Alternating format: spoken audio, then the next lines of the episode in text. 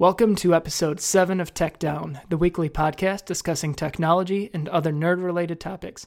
I'm Adam Comp, and I'm joined, as always, by my brother Aaron. Aaron, how are you doing? Hey, Adam. Really good. You will be happy to know that the uh, audio recording QuickTime player is actually recording on my end. All right. Our live, Everyone's happy to know it. our live listeners uh, know that this is our, our third take. I've been having some problems on my end. I don't know what's going on. I keep not starting my recording, so we've had to start over twice. Hopefully, uh, looks like this time took. So sorry about the inconvenience. Um, but it's been a really excited, exciting week for me and Aaron. You might notice we both sound really good this week. Um, we both uh, got updated Blue Yeti microphones off of Amazon. How are you liking your so far, man? Oh, I'm loving it so far. I get to hear your velvety, dulcet tones just in, you know, great high quality audio. It's it's awesome. It's great. Yeah, and you sound fantastic as well. Um, I played around with recording on the the microphone when I got it uh, almost a week or a week or so ago now. And what I was kind of surprised with is I really don't like the sound of my own voice, but listening to it on a higher qual- quality microphone um, made it a bit easier um, on me, like not as not as grating, not as jarring. Yeah, you think that until you listen to yourself with allergies. Uh, I thought that you said I sounded velvety. Yeah, you do. like velvety, like really smooth, like covered with mucus. Nasally velvety fantastic. I look forward to listening to this episode. But so now we have no excuses when uh when we don't when we don't sound good. It's all, only the content that we have to work uh that we have to worry about now. Yeah, well, I'm, I'm I'm getting a little worried about this is three minutes into the show and I'm more than halfway through this beer, so there is that. are you worried that you're going to run out of beer Yeah, I mean that's the you know primary worry. well maybe we'll have to uh have a brief intermission where we both go and refill and come to think of it that might have been the reason for my audio mishaps earlier on Yeah, That was too deep into my current beer. yeah, that or you're sobering up. Oh man, it's so so hard to tell sometimes. This th- this is the best take so far. I'm glad that this is the one that we're going with. This is a keeper. Yeah, definitely. Uh, so it's also been a really exciting past seven days for us. We had Apple uh, give their October event announcements and announce a couple of fun things this past Thursday. Um, they announced new iPads, um, some new iMacs. They touched on a couple of other things that I think are going to uh, be really interesting for us to talk about. But then, then after that, this is it. This is going to be like the last Apple event that we're able to talk about for months. So we got to make it count. And I guess I will start the ball rolling with talking about kind of the beginning of the event, the intro, with Craig Federighi, which on a previous take I mentioned uh, I really appreciated. Well, I, I, I was initially very disappointed that they were starting to recap a little bit of iOS, iOS 8, introduce some of the features of iOS 8.1, and then recap features in Yosemite. Um, it seemed like they were spending a lot of time going over that, which just left less time for them to announce some of the updated Apple TV stuff that I was looking forward to, which of course uh, they didn't announce. But then in hindsight, I was very excited that they kind of gave me a refresher on Yosemite. Um, I had been using it for about a month and I had forgotten about some of the really cool things that they added. So it was cool to see Craig touch on those. Yeah, I mean, it's been a really busy fall for Apple. Uh, they had their iPhone event in September that was just action packed. They uh, introduced, in my opinion, two of the best new iPhone models uh, they've ever created, and I think they agree. Uh, and then they also announced the Apple Watch. So they were just tremendously busy. And then the very next month, they're having this iPad event, which I, I saw some commentary online that thought it was a little lackluster, but I wouldn't expect to see a one more thing out of uh, an Apple event for quite a while. I mean, I think the last one more thing was like the iPad itself or well, that's not right. It had its whole whole event, but it's been years since we've seen that.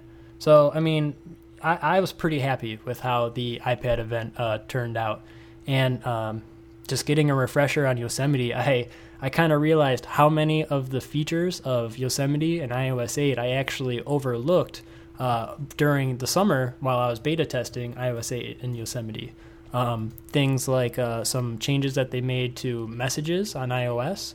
Uh, for instance, now you're able to rename group messages or leave a group message, and these are both things that I was so excited for when uh, during WWDC when they announced it, and then I just completely forgot about it and never ended up using it, even though I had a ton of really annoying group messages over the summer. Uh, and group renaming, I think most of these features apply to both Yosemite and iOS 8, which is kind of Apple's MO now. So I just renamed one of our group conversations hashtag Team Comp, of course.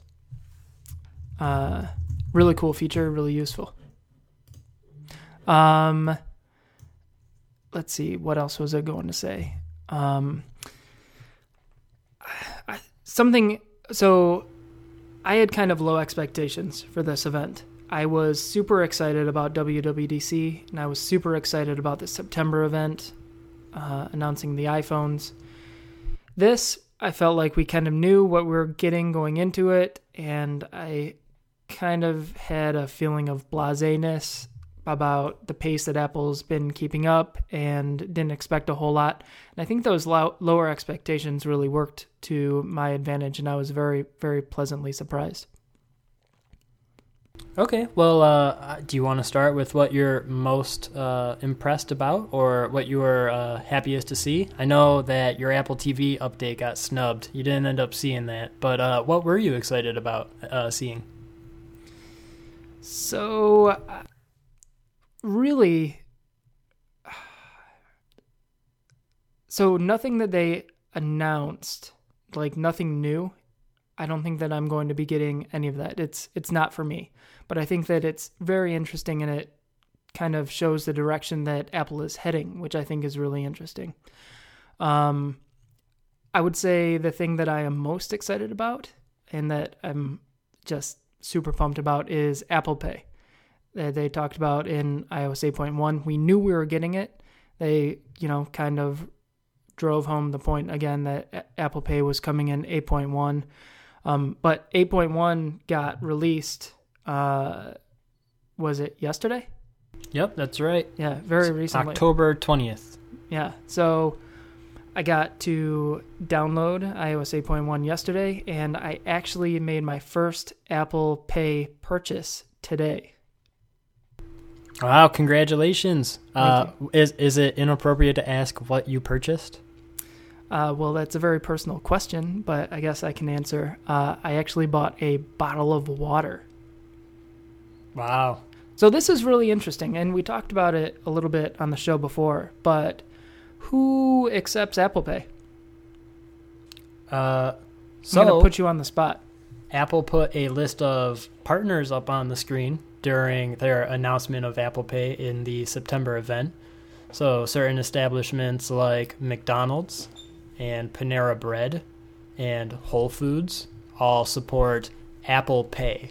I kind of feel like I'm getting led into a trap here, though, because I may have saw a certain Twitter interaction that I think you may be sort of referring to. So, school me. Where Uh, is yeah. Apple Pay accepted? Yeah, so I, I did tweet that I was really disappointed that Meijer, which is where I do almost all of my grocery shopping, wasn't on that list of vendors that accepts Apple Pay. And someone who follows me on Twitter responded that they actually were able to use Apple Pay in Meijer, which was a little disappointing because I, I actually went grocery shopping yesterday, had my phone in my hand, and thought, nah, I'm not even going to try it. And to think that I could have tried it and have it work was kind of cool to me. But the interesting thing is that with Apple Pay, you can add your credit cards to it. So you can go into Passbook, you hit the plus button, and you say add a new credit card, and you kind of use the camera to add the credit card number. You enter the expiration date, and the CVV CVV code, and then your credit card is in Passbook.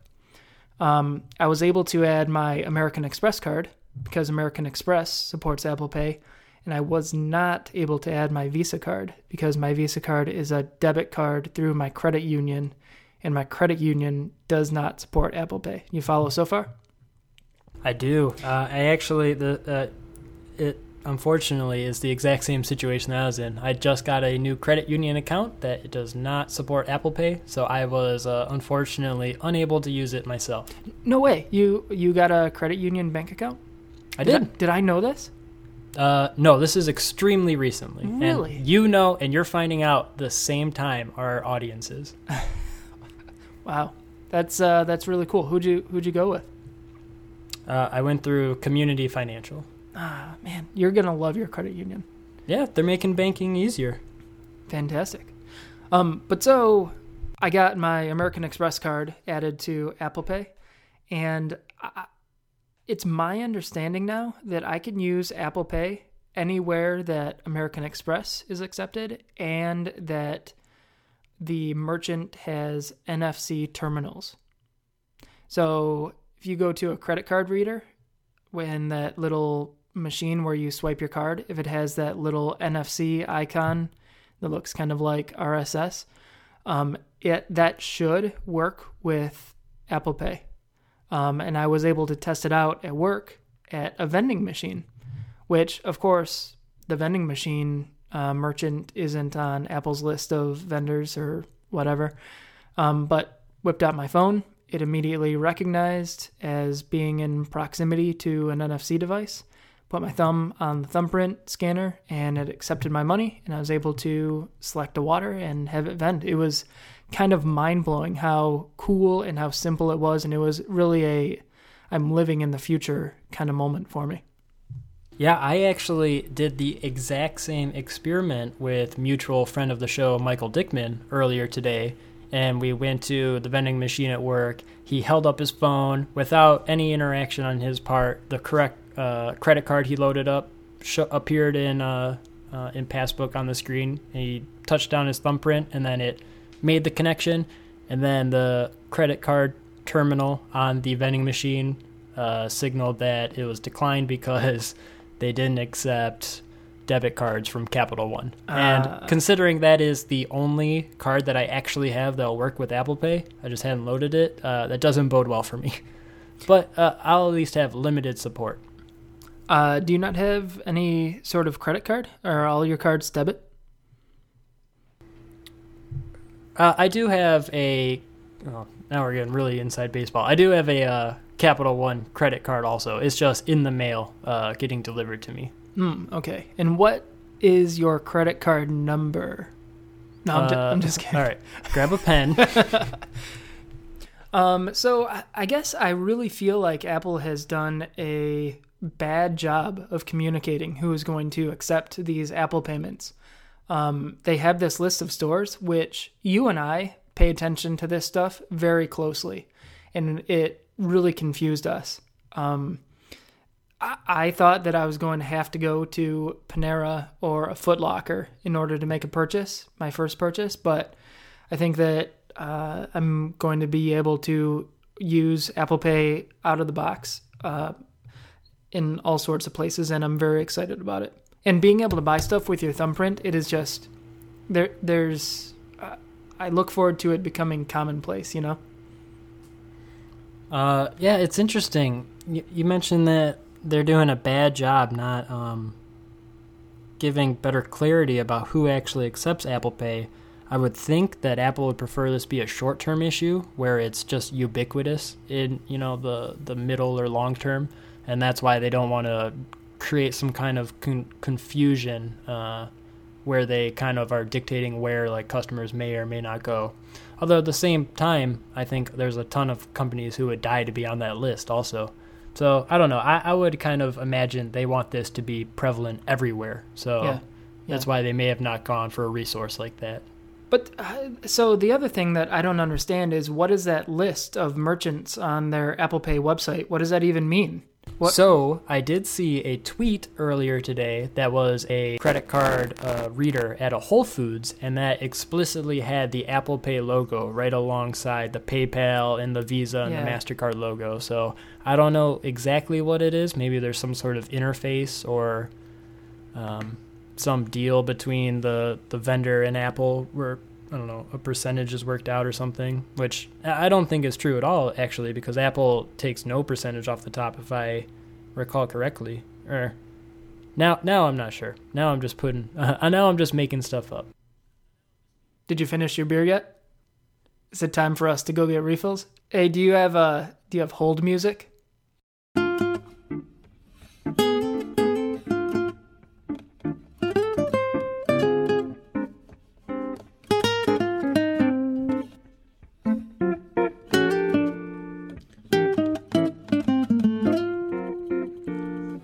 All right, Did you so uh, get another vanilla porter? I sure did. Uh, this show, in addition to being brought to you by Blue Yeti microphones, is also brought to you by Atwater Vanilla Java Porter.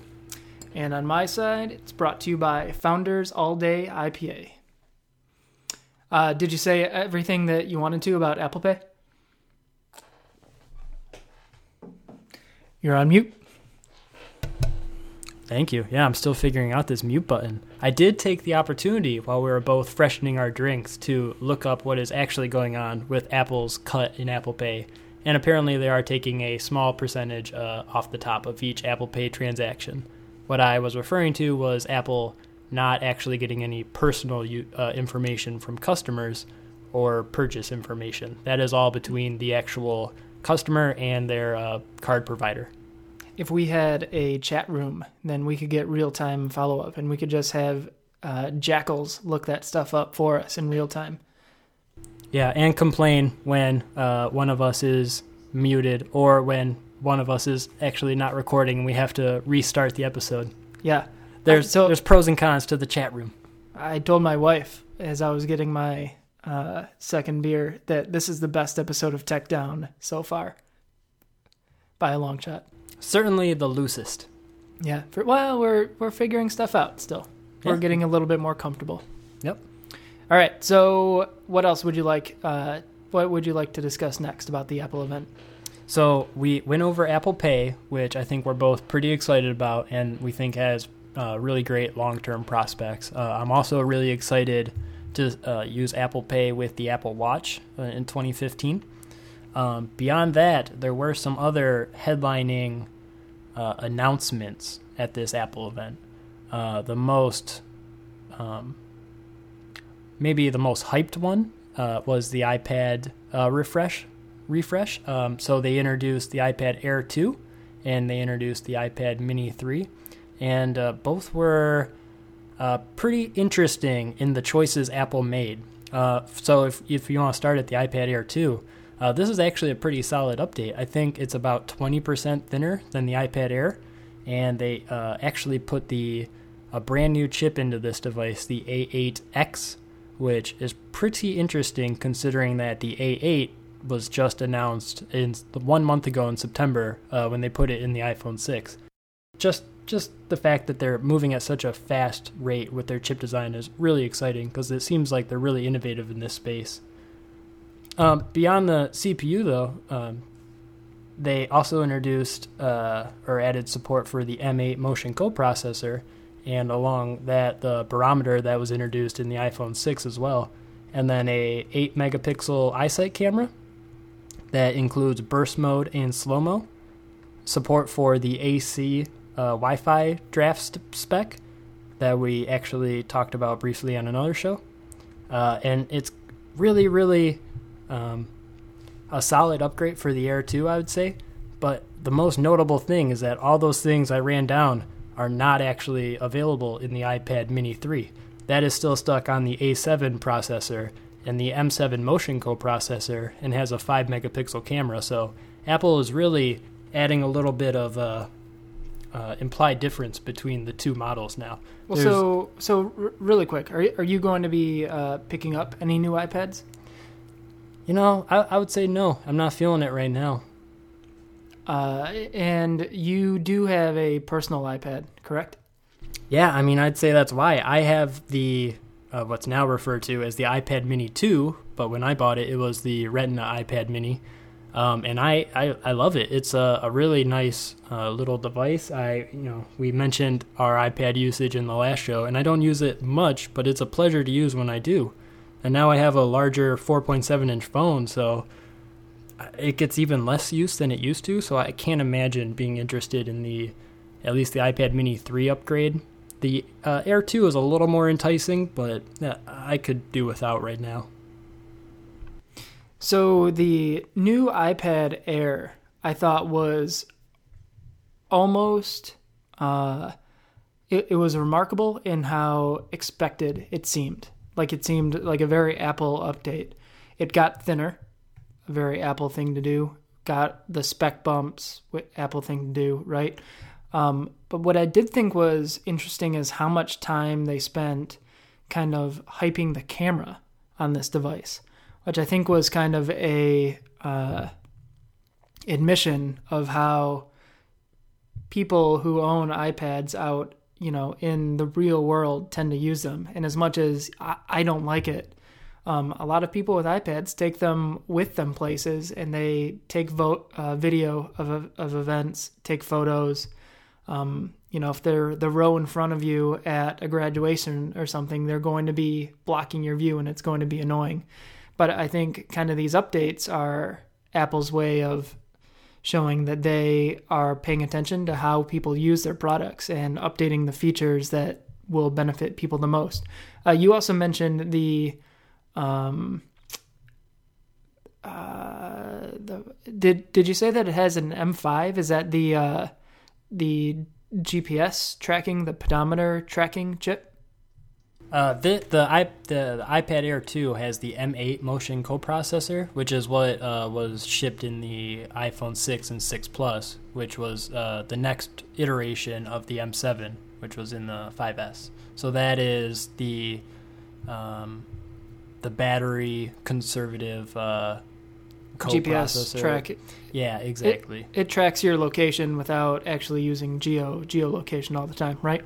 Which I, I didn't even know, or I didn't even notice that that got added to this new iPad.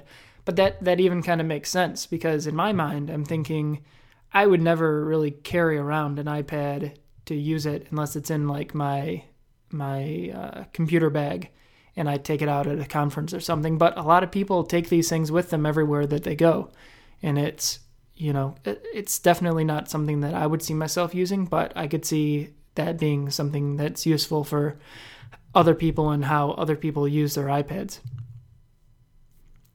Yeah, I totally agree. Uh, it, it's pretty clear that people like using the iPad as a camera. Um, I've I've heard the old adage a million times: the best camera is the one you have with you. But it seems to be true that the best viewfinder on a camera is the iPad it's just huge you know like you can see what you're taking a picture of very clearly and for anyone who you know uses cameras they can appreciate that quality but especially for older folks or people who uh, have degraded uh, eyesight it's actually really nice so yeah it, it, yeah. it really it's something point. that looks a little ridiculous uh, especially when it first came out but it's just you know at this point it's become commonplace you know we're all walking around with five inch phones now and and uh, take pictures on a 10 inch tablet.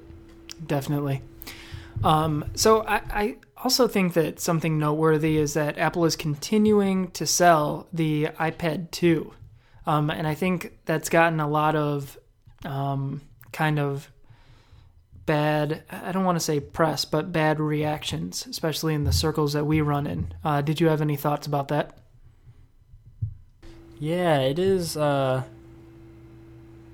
pretty interesting that they they're still supporting the iPad 2. I mean, considering they just canceled or uh, discontinued the iPod Classic, I guess I'm not surprised at all to see a, a uh, piece of legacy hardware sticking around uh, for so long, especially considering the fact that I assume Apple has ridiculous margins on the iPad uh, 2, and it has the same components as the iPad uh, Mini, or some of them at least, the same guts, if not screen. Um, and they they must just be getting great prices on those components, and that's why it doesn't hurt them any to have a lower cost iPad that runs on uh, ridiculously out of date hardware at this point. They uh, made a big note of showing a CPU uh, chart at this iPad event in October.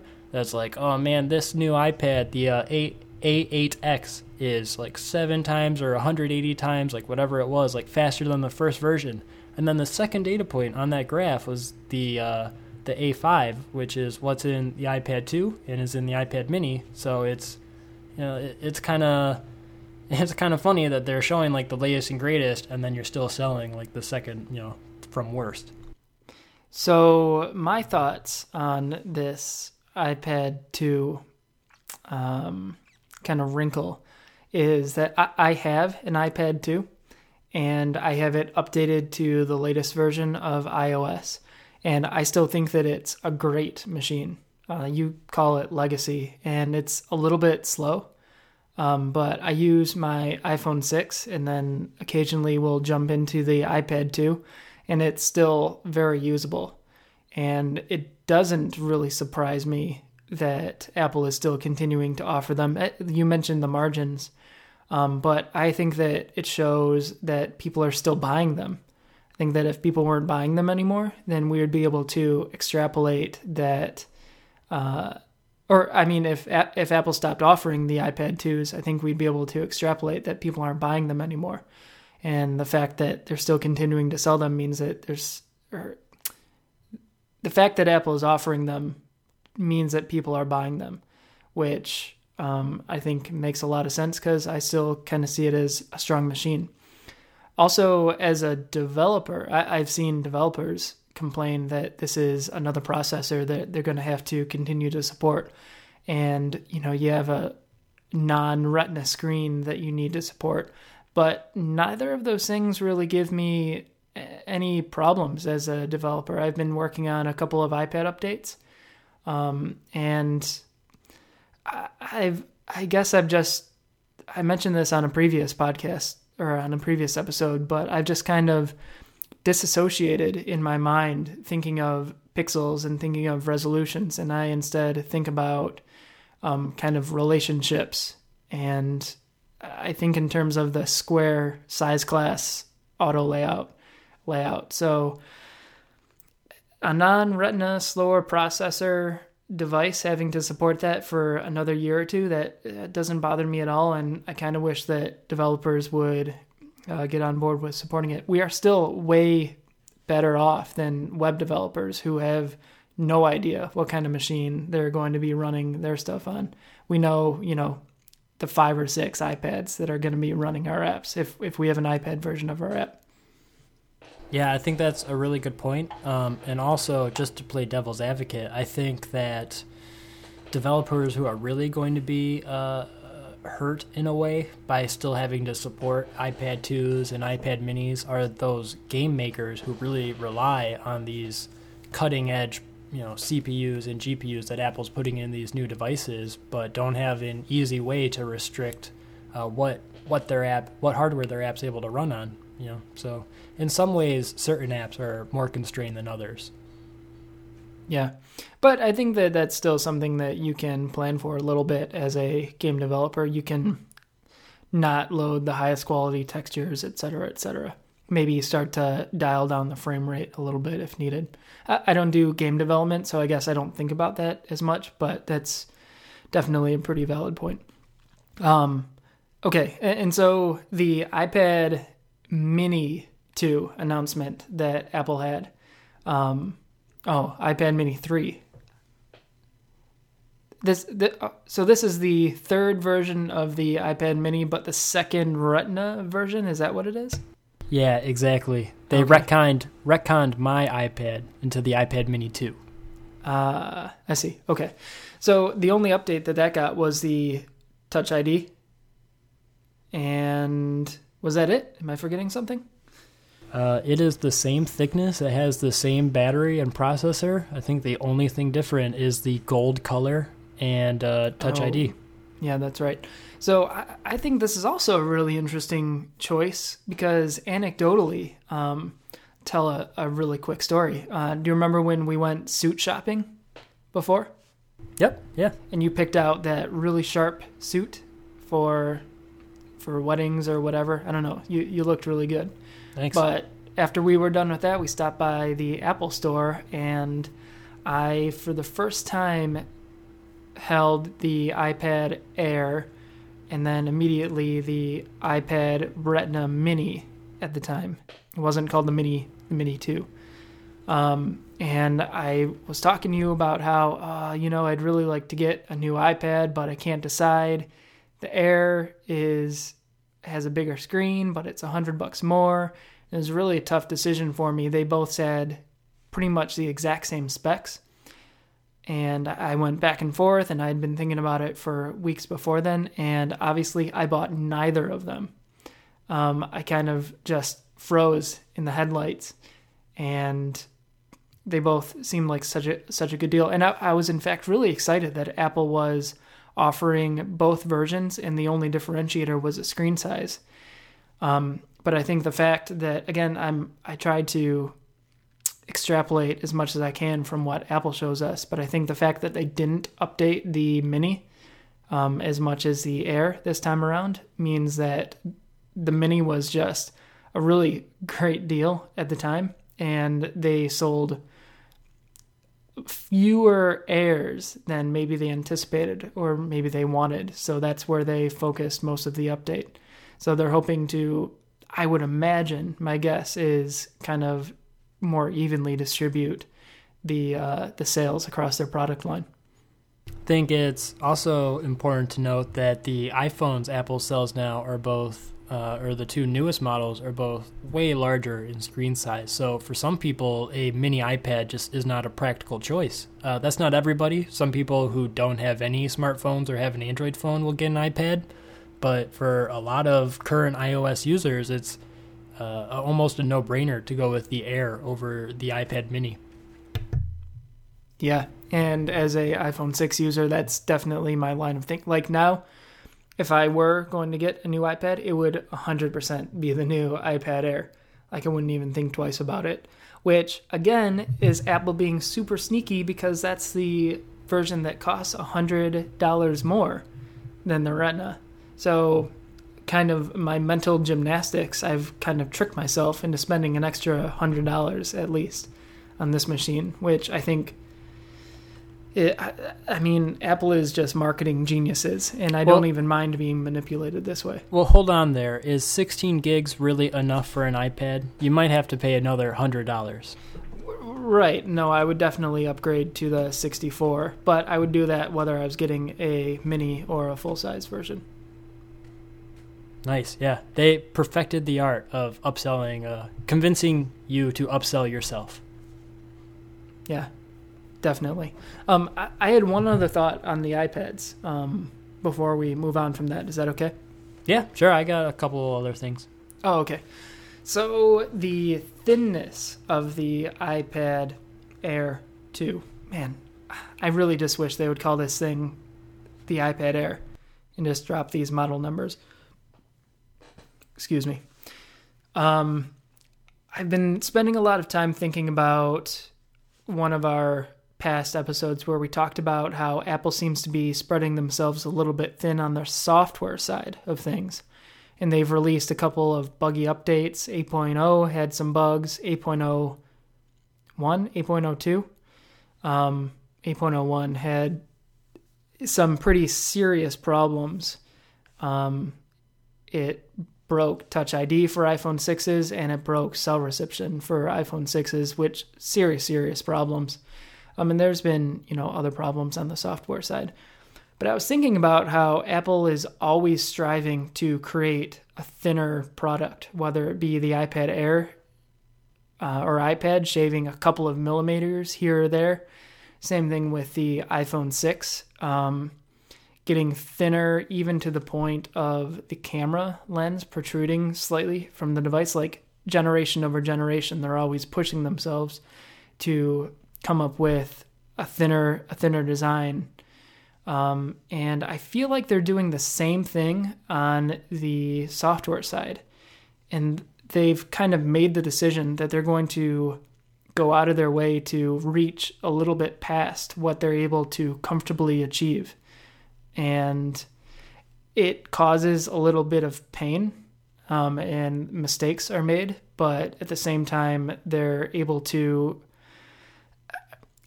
I think that they're able to grow more as a company by pushing themselves this way. And I think that they just are showing the same philosophy on the hardware side as the software side. Um, it just kind of manifests manifests itself in different ways.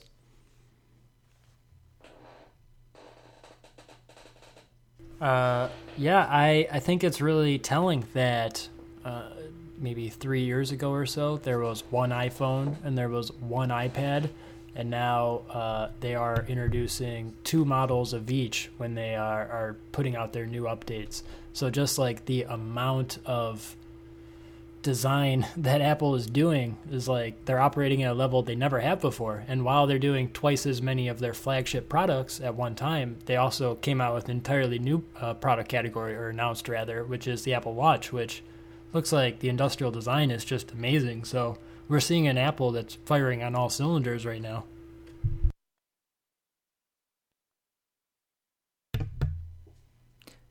Yep, uh, I definitely agree. This mute button is a little hard to hard to hit on the on the Blue Yeti.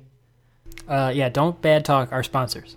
Oh right, I mean it's it's it's perfect. It's delightfully tactile. exactly.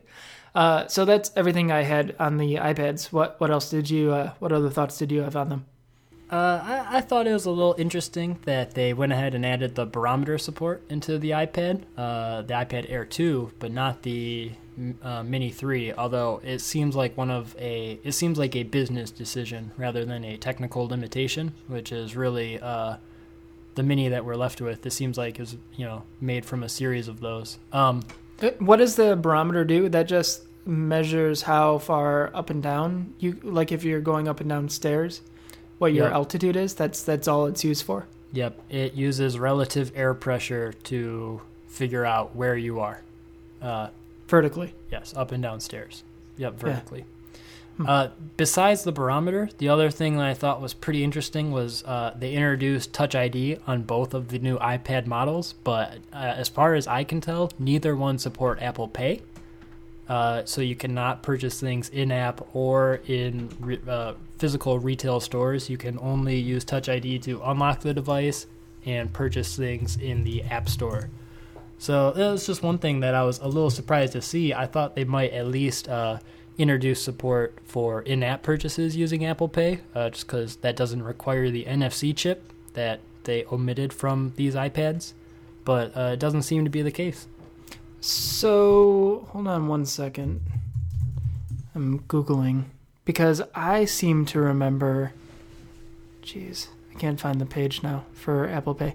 I thought that they had on the Apple Pay marketing page at the bottom, they had the devices that supported Apple Pay, and that had the iPhone 6, the Apple Watch, and the new iPads. And the iPhone supported in app as well as in store the watch only supported in store and the iPads only supported in app purchases. I could just be maybe that was just some crazy dream that I had, but no real time follow up. This is from a Mac Rumors article. Apple reportedly preparing holiday launch of Apple Pay loyalty rewards program. They have a note in here at the end that says. In store NFC payments will require the iPhone 6 or iPhone 6 Plus, while those devices and the new iPad Air 2 and iPad Mini 3 will be able to make online purchases with Apple Pay. Right. So yep. there you have it. Yeah, good. Guess we don't need a chat room after all. Those jerks. Yeah, take that. we can insult them because they technically don't exist right now. Uh, okay, what else? Apple event. What would you like to discuss? All right, so Apple Pay, done. iPads, done. The other big thing that Apple announced at this event was brand new Mac hardware. The most prominent Ooh. of which, I know, I know, long time coming, uh, is the iMac with Retina 5K display, which is a mouthful for a name. Like, you don't like having the numbers on the end of iPad? Uh, that is a ton of words. Um, but these new iMacs, they seem sweet. Uh, I am pretty impressed with it, and I came really close to pulling the trigger on a computer that I really uh, should not purchase because it costs about uh, roughly half a wedding. That is how I uh, that's how I measure payments now. Um, and it, these these computers are really sweet. They didn't really update the shell of the device very much. I believe it's still roughly the same thickness. It still has the tapered teardrop design that elongates uh, towards the center of the back of the iMac. Um, but the the big headlining feature here is the insane 5K display, which uh, I I believe I have this number right is four times the resolution of a 1080p display. It just packs an insane amount of pixels into a 27 inch uh, monitor, uh, and it seems so very beautiful. Uh, do you have any sort of product lust over this device? So I use a laptop for all of I, I have the Retina MacBook Pro 15 Yep. inch that Living I use Living the retina life. exactly. Um, and I can't see myself going back to a desktop because I use the laptop's mobility feature of being able to walk around to other rooms in the house and do some development so often that I don't know that I'll be going back to a desktop at, at any point. So I, I ah, man, it looks beautiful. And as a developer, I think being able to show iPad and iPhone Retina simulators on the screen without having to scale would be actually super useful and super beneficial. But I'm not going to be able to uh, use that feature until uh, the there's like a 5K external cinema display, Thunderbolt display. Right, yeah, which is kind of interesting. Uh, they introduced this brand new 5K display and then did not actually come out with a, uh, cinema display or Thunderbolt display uh, equivalent, an external monitor. So if you want this beautiful new display, you have to purchase the iMac itself. And you know what that tells me is that there is very specific hardware, or there's a hardware line that they decided uh, that is needed in order to push this many pixels. And it seems like their existing product line, uh, for the most part, doesn't support it. Maybe Mac Pros could do it, but they probably don't have the sales on the Mac Pros to justify putting out a completely separate external display just for you know that that product. So I kind of feel like even if they did put out a Retina 5K cinema display, um, my computer wouldn't be able to run it, and it'd be a couple years until um, laptops came out that were powerful enough to take care of that. So I think on my on my end, what that means is I, was kind of waiting to see what kind of external displays Apple announced next. And I think this means that I'm going to have to purchase an existing Thunderbolt display, um, which I'm actually kind of excited about because it's much less expensive than their uh, than their 5K iMacs. No interest in a Dell or Sharp 4K display, even though your Retina Mac can drive the pixels? Uh, I don't know, man. A little bit, I guess. Um, might actually end up being about the same price as a Thunderbolt display, but I don't know. I might, I might have to look up some reviews, some YouTube videos to see what the performance is like. Because I almost worry that it would be too many pixels for my computer to push, and I might end up dropping some frames, which would just be completely unacceptable. Yeah, absolutely. Uh, you touched on the Mac Pro a little bit earlier, which is uh, a subject that seems a little sore with some people because uh, after they finally made the 2013 Mac Pro available and you could order one in 2014, it ended up being uh, a lot of people jumped on it because they thought this was going to be the quickest quickest path to a 4K or better display, and it turns out to not be the case. So I actually saw a ton of complaints on Twitter about this, and even one eBay listing of a developer who put his Mac Pro on eBay immediately while the event was going on. So uh, some people jumping ship off the Mac Pro very quickly. Yeah, and that's something that Marco touched on in ATP as well. Um, I don't know, man. Like, I'm a believer that you buy the machine that you need when you need it. And yeah, otherwise, you know, you're going to pay a premium uh, trying to speculate on Apple or or uh, you're going to end up waiting if they don't announce a product that you're really looking forward to. Um, people do a lot of projecting with Apple, um, more so than other companies, in my experience, and they kind of pin a lot of hopes and dreams and aspirations on what Apple's going to do in the future. Uh, and part of it is Apple Apple's own fault for being so secretive, but um, I don't know. Like if if Apple puts out a machine and you have use for it, I would say buy it for that. Don't buy it for, you know, what it might do, or don't hold off on waiting based off of something that Apple might announce further on down the line. That's there's dragons down that path. Yep. Okay. Uh, do you have anything else for the iMac? iMac? Nope.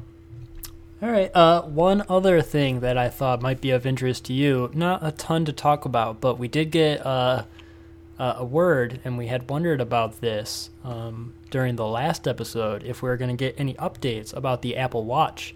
And they were kind enough, Craig Feder- Feder- Federighi uh, ran through a couple different use cases of the Apple Watch, including using it as a remote for his Apple TV display, which I was happy to see in action.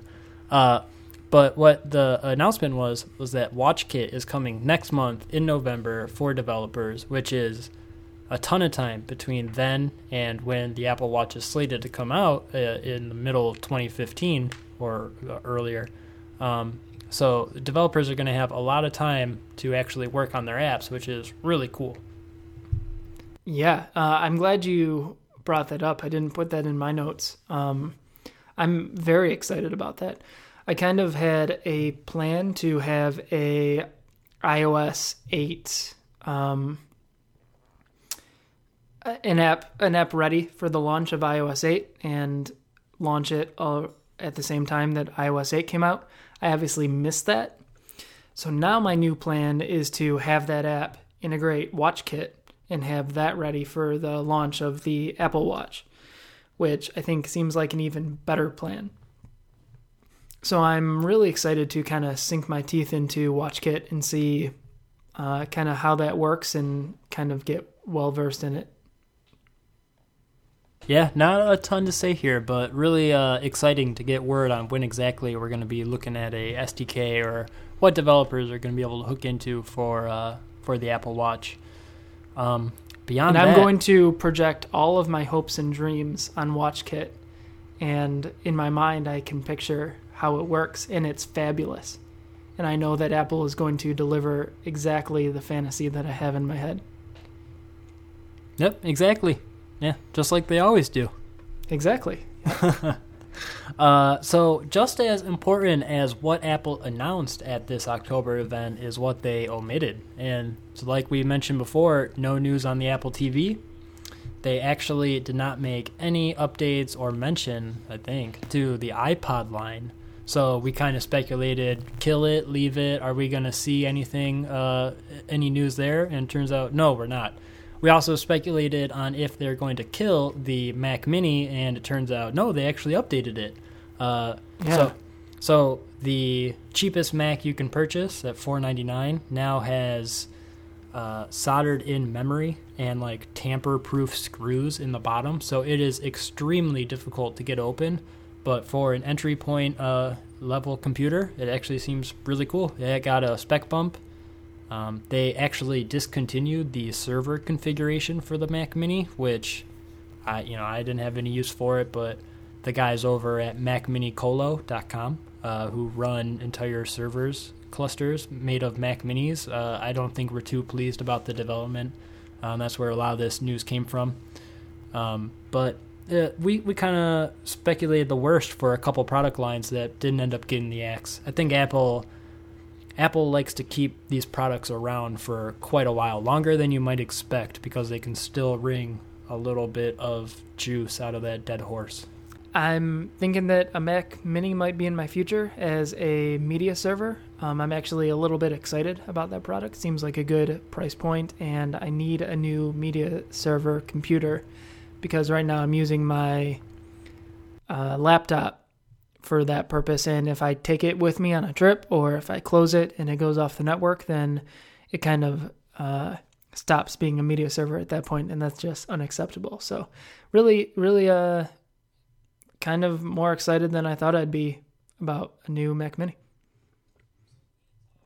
So we had talked earlier about if Apple did not announce a new Apple TV, you might have to go Uh. elsewhere for a set-top box. Is this what you might be looking at instead? No, so this is a really good topic for another episode of Tech Down, I think. But I basically use, I have a network attached storage drive that has four terabytes where I store all my TV shows. And I have a Plex server that runs on my laptop right now that points to my network attached storage. And then my Apple TV points to my Plex server, which is right now my laptop. So if I were able to use a Mac Mini as my uh, media server, then I could use my laptop more as a laptop and close it and take it around and take it on trips with me. So I, w- I still need something to fill the Apple TV role, and I think that uh, one of the new Nexus Nexus TVs, Google Nexus TVs, I forget what they're called. Um, I think one of those might be in my future for that purpose. Um, they were doing a weird thing where this past Friday they opened up pre-orders, but I feel a little leery doing a pre-order when they don't have a launch date yet, and there's also no reviews, so I haven't made any moves on that front yet. All right, so to be continued. Also, I know that as soon as I get something to replace my my Apple TVs, uh, Apple's just gonna out of the blue announce a, a new update that grants all my wishes. But taking my own advice, I'm gonna buy what I need when I need it, and then not sit around waiting and hoping that Apple puts out the dream product that I need. okay, well, did you have anything else for uh, the October event? I think that's about it. Um, I, I thought that uh, there was the corniness of some of the videos that Apple showed at the event that seemed really weird. I don't have anything really to add to that except they seemed really corny and out of place, and I'm not sure why they are um, showing those at their events. It seems just kind of bizarre to me um, that Apple th- they open up so little about themselves and they're so secretive and then what they decide to share in like the brief window of time where you can see their C-level executives and you can see their product or their new products and you know kind of hear their philosophies. They're showing these weird skit videos. Um it it, it seems like it must have some kind of purpose that I'm missing. Um but I guess I don't have anything to say about it other than it's just a little bit bizarre to me. Yeah, and it actually, uh, in my mind, is continuing a trend from WWDC where we saw Dr. Dre's uh, really awkward phone call. Uh, I thought Stephen Colbert's was much funnier, a little bit fresher, a little less cringeworthy. Uh, but on the flip side, I thought at WWDC we had a really embarrassing, uh, or I guess it wasn't at WWDC. In the September event, we had a really embarrassing Apple Pay uh, kind of infomercial Yeah, type video, yeah. and that that did not really sit too well with me. Actually, I didn't mind at least one of the spots they aired uh, in the October event, which was the funny little handshake that the employee needed to uh, uh, know to get through the door, and then Eddy Cue gets uh, denied. I thought that was actually pretty funny, and I don't remember what the other video was, except for the fact that I didn't like it. I think I might have blocked it out. Yeah, I guess I'm thinking the Stephen Colbert phone call and then kind of the the rumor site that they made up. I don't know if there was another video that I'm not remembering. Yeah, but there's, like, yeah, the- that's the right, spaceship. spaceship campus. Exactly. Yeah. Exactly. Yep. Which I guess was kind of cute, but I'm Yeah, it's a more Go ahead. it's a more open Apple. You know, you said they're very secretive. I don't know. Maybe we're seeing a shift. Yeah, it's just their true colors, right? Apple Yeah, laid exactly. bare. Um, and so I guess that's it. Uh, like I said, overall, I was more excited about this event than I kind of thought that I would be. You you started this podcast saying you had low expectations and you were pleasantly surprised. Did you convince yourself that this event did not live up to your expectations? But no, I, mean, I think lower expectations usually uh, leads to being pleasantly surprised. That's true. So I think that's kind of what what worked to this ad- event's advantage for me. Yeah, definitely more low key. Uh, they didn't uh, have a huge venue like they did in the September iPhone event. Uh, it seemed like the room was much smaller, uh, much more intimate. So the entire vibe was a, a little bit different. Um, and I, you know, like I said at the top, I wasn't expecting any monumental product announcements, any one more things here. So it, it was kind of on par for my expectations. It was a, it was definitely very. Uh, the iPads at least were very incremental. Yep. All right, you want to wrap this one up? Yeah, absolutely. So if you're interested on following me on Twitter, you can find me at Aaron Comp. Uh, I'm also at uh, at Broke Your App, and you can find me online at brokeyourapp.com. Um, that's it for me. For me, you should follow me on Twitter at AdamComp. You should follow us on Twitter at TechDownFM. And also, you should rate us on iTunes, especially if you are listening to this podcast in the future. Uh, we we love would love to get reviews. We'd love to get any reviews. Any sort of feedback at all would be great. Yeah, if you're listening to this in the future, let us know what the future's like. all right, we all set? Yeah, I'm good till next week.